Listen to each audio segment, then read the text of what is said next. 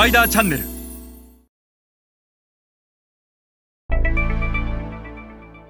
皆さんこんにちは。スパイダーの森部です、えー今日は海外売上比率よりも現地シェアが重要であるということについてお話します、えー多くの日本の消費財メーカーは現地シェアの前に海外売上比率を重要な経営指標としている企業は少なくありません。えこの海外売上比率を重要な経営指標にしている限り現地でのシェアは絶対に伸びません。今日は海外売上比率よりも現地シェアが重要だということについて一緒に学んでいきましょう。まず最初に申し上げたいのは海外売上比率よりも現地シェアの方が圧倒的に消費財メーカーにとっては重要であるということです。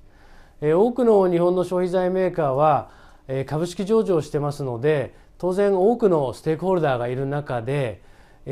私たちの会社は世界50カ国に輸出を行っていると。そして、現在ではその輸出比率つまりは海外売上比率は全体の20%を超えましたと。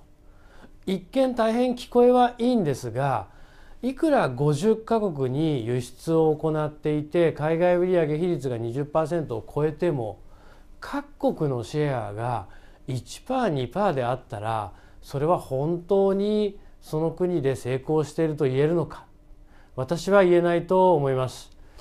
例えば輸出ビジネスをしているような企業発想がチャンネルビジネスにまだ行き着いていない輸出ビジネスの発想をしている企業は、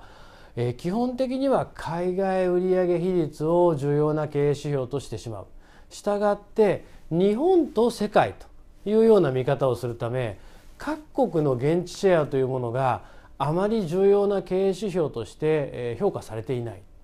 一方でチャネルビジネスに移行ができている、先進的なグローバル消費財メーカーは自国とその他の国なんていうような見方をしないと。したがって彼らの経営指標は各国のシェアがどうなのかということだけが唯一の重要な経営指標になっている。したがってグローバル市場において大変シェアが高い。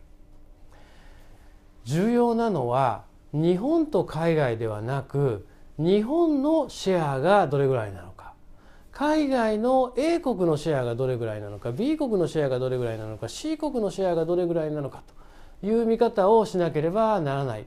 えー輸出ビジネスからチャンネルビジネスに、えー脱却をしていって、えー世界で、えー売上やシェアを上げていくためにはいかに